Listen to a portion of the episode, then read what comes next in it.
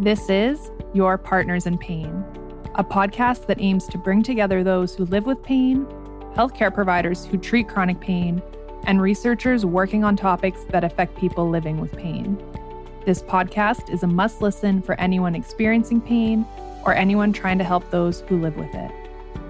Your Partners in Pain is presented by the Saskatchewan Pain Society, also known as SaskPain, and I am your host, Alexandria. Each episode, we are going to speak to Saskatchewan based healthcare providers and researchers who have information and education to share about pain science and pain care. We are also going to speak with everyday people as they share their incredible stories of living with pain and the techniques they've used to help manage it and live well. It is important to note that the information presented in this podcast represents the opinions of the host and the guests that appear on the show and not that of SaskPain. The content presented should not be taken as direct healthcare advice, but for informational purposes only. Because each individual is unique, please consult your healthcare provider for any questions or concerns you have, or before you incorporate any of the ideas presented in this podcast into your own treatment plan.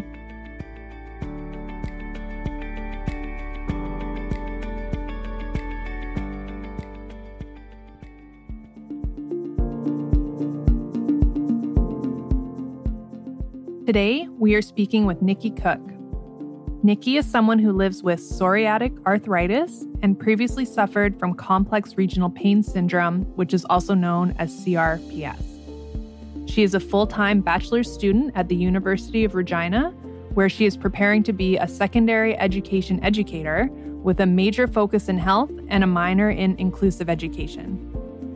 Nikki is an incredible advocate for complex and chronic pain.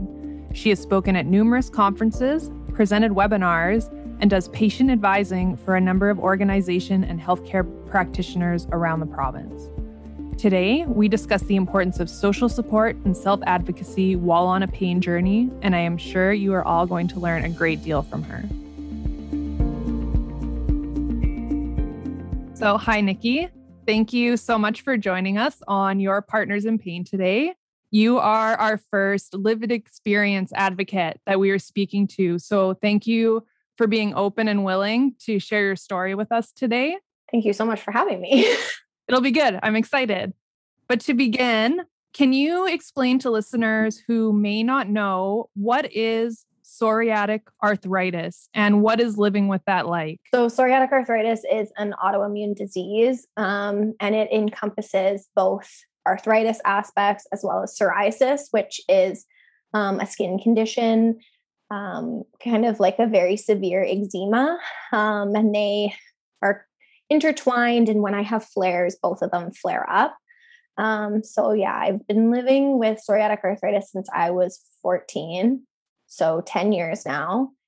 Um, living with it is, it just depends on the day. It's very sporadic and it, I go through flares and then my medications work other days. So it's really just dependent on the day and if my body decides that it's going to have a flare. For sure. That sounds really tough, especially being diagnosed when you're quite young, because I feel like there's a, a narrative that arthritis is something that really only happens to people as they age.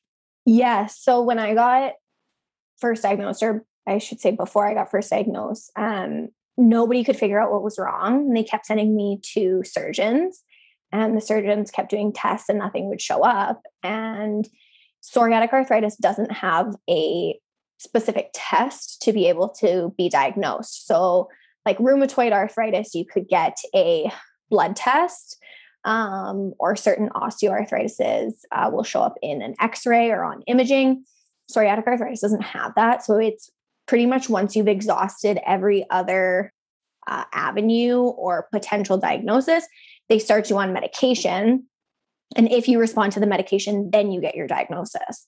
So for months, my parents and I were trying to fight for an answer to what was going on and why I was in so much pain and I couldn't walk and it had affected most of my body and my hands had completely curled up and I couldn't cut my own food by myself. And prior to all of this, I was an elite athlete. I played on like six basketball teams a year. So it was a dramatic change, and no one seemed to think it was a big problem and had no answers. And finally, a doctor was just like, we'll just send you to a rheumatologist to rule it out. But pretty much told me, we'll send you to this rheumatologist and you'll be right back here because it's not arthritis. And she saw me and she's like, I don't think it's something else. I definitely think it's arthritis. Um, and then the other tough thing is, is that the medications take six to 12 weeks to start working. So it wasn't even like I go to her office and then I finally get this diagnosis. So it's very frustrating. And especially being the fact that I was 14, I probably got overlooked a lot. And I probably would have gotten diagnosed sooner if I had been older. Yeah, I think that's really common with um, more pediatric pain things that they don't think it can be something that they already know about and exists because it's just not the most common presentation.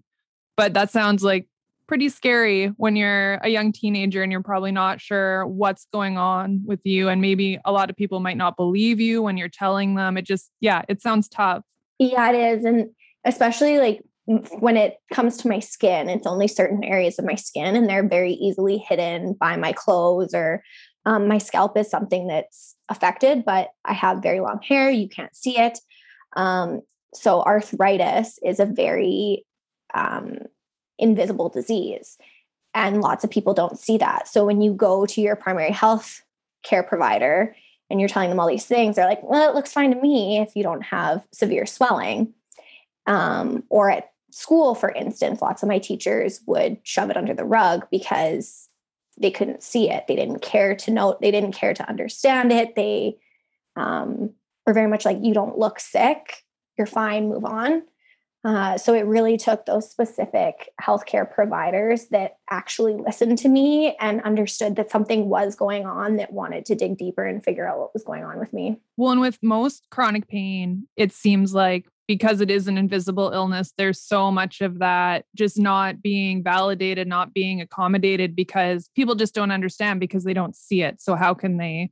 They really don't know unless they really ask, which is also an uncomfortable thing to bring up with somebody you may not know very well, right? Yeah. And a problem that I had a lot of the time with my age was doctors wouldn't speak to me. They would look at my parents that sat right next to me and they would ask her, Well, how is she feeling? How was her week been? How is her swelling? And I would be sitting right there like I wasn't the patient because I was 14 years old but I was 14 years old, diagnosed with something that I would be living with the rest of my life. And it shouldn't have been like I shouldn't have been glossed over. Uh, so luckily, my parents and my mom is amazing. My mom's a nurse. Um, and so luckily, as soon as a doctor would do that, she would be like, no, you talk to Nikki. It's not my disease. It's not my joints.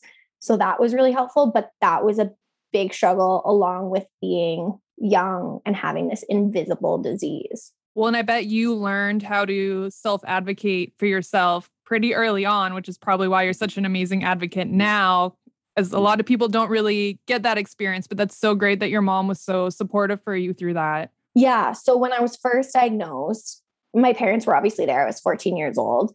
Um, but they were very encouraging on the fact that if I had questions, I needed to ask them. It wasn't, I would talk to my parents beforehand and they would tell the doctor um, they might have had additional questions to ask throughout the um, appointments, but generally they made it so that I was um, the head of that appointment, which was great.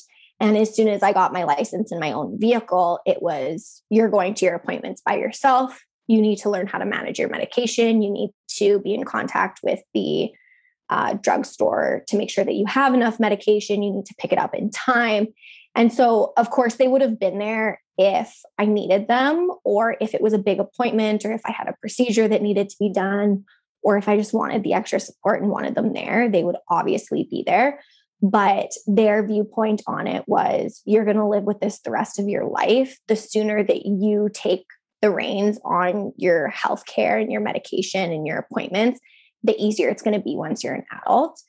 And like now, I don't live at home, but if there was ever an appointment that I really needed someone if my boyfriend wasn't able to come or if I had some sort of uh, procedure. Like my parents would obviously still be there, but it's really nice that once I moved out, it wasn't all on top of me all at once.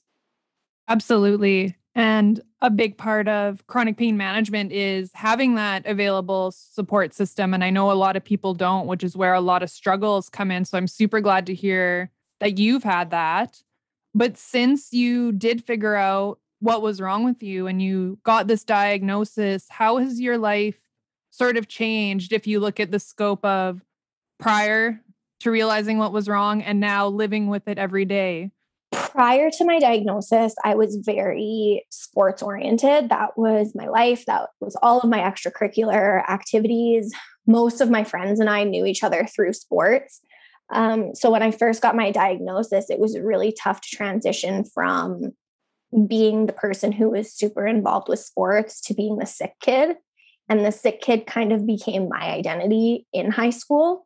Um, and everybody knew about it. And even people that I didn't personally know knew that I was going through all of these struggles because it was very apparent that I wasn't at school as much as I should have been. Um, so it was very tough to kind of figure out who I was outside of sports and extracurricular activities because I couldn't do them at the time. Um, but I think it shaped a lot of who I am now. I'm very responsible, I'm very independent. Um, and certain experiences that I had in high school were not inclusive and they were not okay. Um, and I think that really helped me to come to understand that I wanted to be in education. So now I'm going to be a high school teacher and I'm majoring in health and I'm minoring in inclusive education. So I almost want to be that teacher, that support at the school that I didn't have when I was going through that. But I think overall, as much as it sucked being sick for so, I don't want to say sick, but when I was first diagnosed and my symptoms weren't under control and I was having a lot of mobility problems and my pain was not under control at all. And my medications were all over the place with side effects and symptoms and everything. It was really hard to see a future after that. And I think now I'm a lot more understanding that everybody has a lot more going on in their lives than what you can see at surface level. Absolutely. Well, and that's, I love hearing the message that you have there where you've taken your experiences, which may have been really, really difficult, and you were struggling for a long time by the sounds of it and in a lot of pain, but you're taking that and using it to make better experiences for other people down the line, which is so mm-hmm. huge. So thank you for that. I love hearing that. I know that you've mentioned you previously also suffered from complex regional pain syndrome, but you're in recovery with that now, which is amazing. But given this, can you speak to really any techniques or therapies or any specific pain management strategies that helped you specifically? Or are you still kind of working through that? Or have you really gotten to a place where you feel pretty good for the most part? I feel like once you find something that works, it could work for years or it could work for two months and then it won't work for you. And then you'll remember down the line that you used to do something. Um, I think for me, um, especially with my arthritis, for me is finding the balance in all aspects of my life. So it was really difficult for me to learn when I was just tired and I needed to get out of bed and start moving in order for my joints to uh, loosen up and to feel better versus versus when it was a day where it was like no I actually shouldn't be doing any extra physical activity. So learning the different aches and the different feelings and the different swelling and stiffness was a really big thing for me. Um, and also knowing that as much as it it feels really nice when you're stiff to just lay on the couch and not move, it gets worse.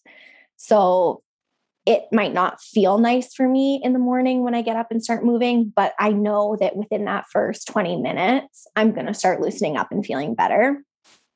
Um, I think another thing for me was just because somebody tells you that something will work, sometimes you need to um, adjust it for yourself. Lots of my healthcare providers would tell me to ice. My joints hate ice. I, I hate it. It just makes me want to cringe, even like if someone like tells me, oh, just ice it. Or like if you get some sort of other injury, it just, the pain in my joints, not fun. So for me, it's heat. Um, I have hot water bottles. Um, I have the bean bags that you put in the microwave. I have heating pads. I have heated blankets. And those are kind of what helps me get through those really bad aching days. And especially being that we live in Saskatchewan and it gets wonderfully cold here. Um, That's a good way to put it. Yes. One, it's great. Um, but for me, once I let, um, if I let myself continue to stay cold, my joints get worse. So if I come home from being outside or uh, from school or from work or wherever, um, if I'm cold, the quicker I can warm myself up, the less my joints hurt tomorrow. So hot baths, all of that kind of stuff. I used to try to stay away from anti-inflammatories or any sort of oral medications. And I I really don't know why. I think for me it was more like, oh, I don't want to have to take a Tylenol or I don't want to have to take an Advil. But then it gets to a point where it's too much for that Tylenol or that Advil to start working. So for me, it's trying to nip it in the butt before it gets too bad. And it's not the end of the world if you take a Tylenol every once in a while. And I think it took a long time for me to accept that it's okay for me to do that, or it's okay for me to have anti inflammatories that my doctor gives me that I take as needed. So I think just finding the balance of it's for me, it really is just balance and figuring out when my joints need a break and when I can push through. Absolutely. And I feel like a lot of people have struggles when they have pain of, you know, as you said, like there is that trial and error, and physicians will often say, well, this works for this patient. So it should obviously also work for you. But it becomes so individualized for each person. And it's just a matter of working through to figure out what works, what doesn't, and also just having um, self compassion and care for yourself and knowing when no, I really do need to rest today and just kind of accepting that's how it's going to be today and just pace yourself and be okay with it, which is kind of hard to deal with when you're a young person who wants to be out playing sports and doing all the things that young teenagers are doing. It is. And even even finding friends that maybe don't necessarily understand what I'm going through because I, I don't have any friends who also have a diagnosis of arthritis but having friends or family members that just understand you. And when I say I don't feel good, um, they don't make you feel bad about not going to an event because you're just not feeling good, whether it's the side effects of your medications or the side effects of the actual arthritis. I think for me, uh, one thing that I really like is whether it's my family members or my boyfriend or my friends, they've kind of gotten to a point where they don't ask me too many questions, which is nice. I don't I don't want to talk about it all day. If they notice that I'm sitting there and I'm kind of like, oh, it's a it's a day today, they'll typically just be like, Are you okay? And I'll just say, you know, I actually just I don't feel good or my back really hurts today. And then that's it. It's not, did you take something? Did you ice? Did you put heat on? Did you do this? Because I know all of those things. So having um a surrounding of friends and family that just understand that you need to do whatever is best for you and not be bombarded with questions or concerns or make you feel bad for not having a great day is really important in my life as well. For sure. And I bet that will resonate with a lot of people because when you're in pain, it's not like you're not thinking about it a vast majority of the time when you are having a flare up. So just trying to keep your mind um, with healthy distractions to right. focus away from it. And it doesn't always help when you've got all your loved ones being like, do this, do this, do this. It has to become like your own decision on how to manage it for sure. Right. And it's also distraction is a great way to, because when you are in pain, it's always in the back of your mind or when you're less busy. So even on days where I'm not feeling the best, I'll try to do things still, even if it's just watching a movie that I really like or playing on my phone or reading a book or whatever it is, because for those few minutes that you can kind of escape, you're not thinking about that as much. So, those people who don't constantly ask you how you're feeling, it's a lot easier to forget that you are not feeling great that particular day. For sure. And I think that's a great pointer for listeners who maybe know someone in chronic pain but don't experience it themselves. I think that's like a really good takeaway. I know that you have spoken at a number of conferences and helped do advising as a patient advocate for physicians and different organizations. So, can you speak to how you got interested or started in that? I don't even remember what my first conference or talk was. I there's been so many, and I'm so grateful for all of the opportunities I've had. Um, like I said, my mom's a nurse, and my mom uh, knew a couple healthcare providers who had reached out to her and just asked, Would your daughter be interested in um, answering a few questions to be published or speaking for 10 minutes at this event? The doctor that I was seeing for my CRPS when I was 17 once I was no longer her patient and once I was an adult, she had reached out to me as well. And that opened up a lot more avenues to just talk about chronic and complex pain um, in general. So, including my experiences with arthritis and CRPS together, which was really cool. Um, and I met so many people, and it always amazes me when I get asked to do something because to me, it's just everyday life. Um, and I kind of forget that people my age don't all deal with it because it's just so normal to me. But I love it. And if I can help one person or even just make someone feel like they're not completely alone, because when I got diagnosed at 14, the only people that I knew that had arthritis were my grandparents. I didn't have any outlets to talk to. I didn't have anyone with experiences or potential like hacks or techniques to help me feel better. I didn't have any of that. So while I got lucky, lucky with having a really close knit family that was really supportive to me, I didn't have anyone who had a lived experience to kind of connect with. It's so important, I think, to share your story if people are open and willing, because you never know when somebody is going to see a presentation you've given or written a blog that you've done or read a blog that you've written i i mean to say just so that they do have that feeling of solidarity and don't feel alone, especially when you are a pediatric patient. Like, I can't imagine like how isolating that would have been for you. But from the patient perspective, then, what do you wish to say to clinicians who are treating pain? I know you touched on this a little bit at the beginning, but if you could do it over again, what would you like some of the healthcare providers to know? Well, once I found my rheumatologist and my specific team, like the team that I still work with today is amazing. And um, I wouldn't have continued to work with them if they were not amazing. Um, but I think from a patient perspective, and I mean, maybe if I didn't have a mom who wasn't a nurse, I wouldn't have known that um, you can advocate yourself for yourself and you can ask for specific things. And I think it's really important to know that if you do have a patient who's lived with something for um, years, they do have some sort of understanding of what's going on. Um, and I've had doctors who don't want to listen to what I have to say, and they went to med school and they know what's best, and this is what we're going to do. And I'm not saying that I know everything in medicine and that I understand what we're going to do to fix this problem.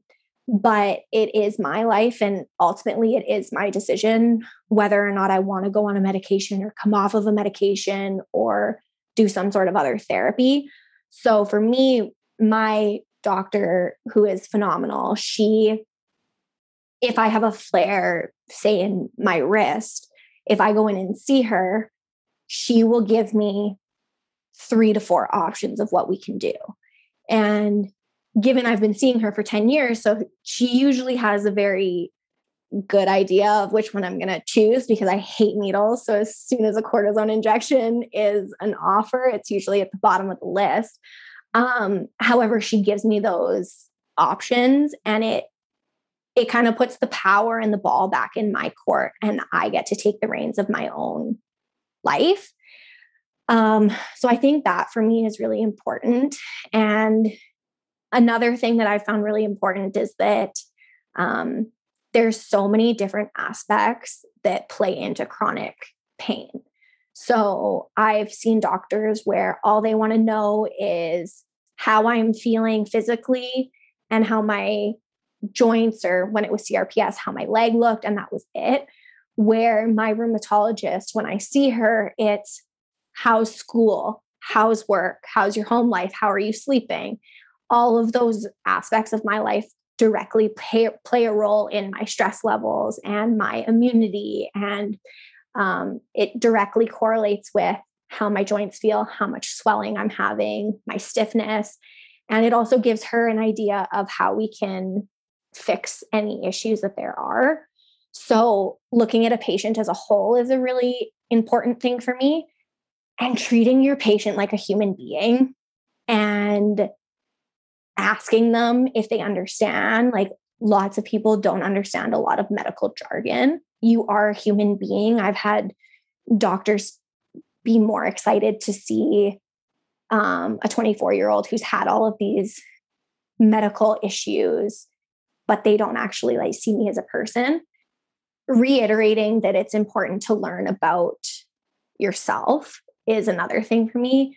I know when i first got diagnosed i didn't want to know anything. I didn't want to know the possibilities or what could potentially happen with my joints but having an understanding of the actual diagnosis or illness or disease um, gives you a little bit more power over it i think um, so, giving your patients those opportunities to learn and ask questions and advocate for themselves and make their own decisions is really important to me. Absolutely. And I would agree with all of that for sure. I think one limitation that we have in our current healthcare system is that we get such a limited amount of time. Mm-hmm. So, even there might be situations where a care provider wants to have more of a dialogue with their patient, but they are literally so constrained. And that's that's an issue I'm sure that you're going to help work towards with your education. And hopefully we can see some reform there, which would be amazing. Yep. Do you have anything to say on the flip side of this to someone who has just been diagnosed and are maybe feeling a little bit overwhelmed with this new label that they're not really sure what to do with? It's a process. It's getting a diagnosis that you're going to live with for the rest of your life it's a it's a process. For most people it takes you a very long time to receive the diagnosis. So there's been a lot of wait time. There's been a lot of unanswered questions. And i know for me when i first got my diagnosis i had seen a different doctor not my rheumatologist. I had gone back to a different surgeon. And he looked at me and he said well aren't you happy? You finally got a diagnosis. And i was like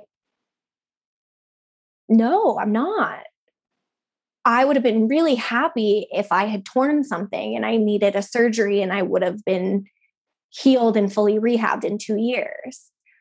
So finding out that you have, um, for me, finding out I had arthritis at 14, it it was a bit of a relief to have a rheumatologist, to have a plan of um, attack on how to get my joints under control again but I went through a full grieving process of the fact that I'm going to live with this forever.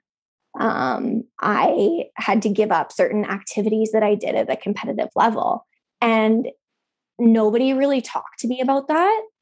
And it was more of just, here's your diagnosis, take it and run with it. And I got really depressed and I didn't know that that was n- normal. I didn't know that it was okay to be upset or to be angry or to ask, like, why did I have to have this? Like, that's not fair to me. None of my other friends in grade nine have to get needles every week and learn how to give themselves needles and have to give up basketball.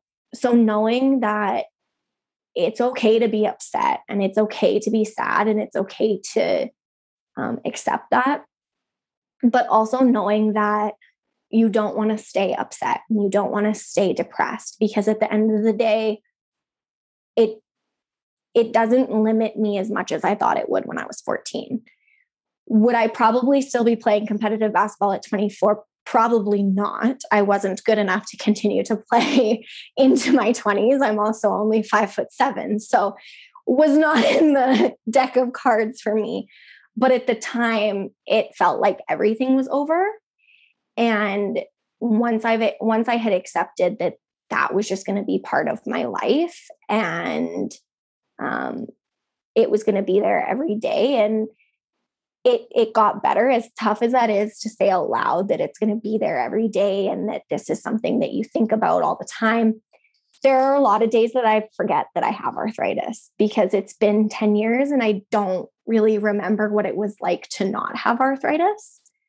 Um, so it does get better and you figure out ways to work through it and you find out what works for you and you find your support system and you find your doctors that listen to you and treat you like a human and um, it gets better but it's okay at that beginning diagnosis to be sad or to be upset because it's a lot to take in and it's okay to ask for help and it's okay to go talk to somebody whether it's a family member or a psychiatrist or a psychologist or a counselor, like those things are available and those things are okay to do. And that wasn't given to me right at the beginning of my diagnosis. And I just held everything in and I didn't want anybody to know that I was that upset about it.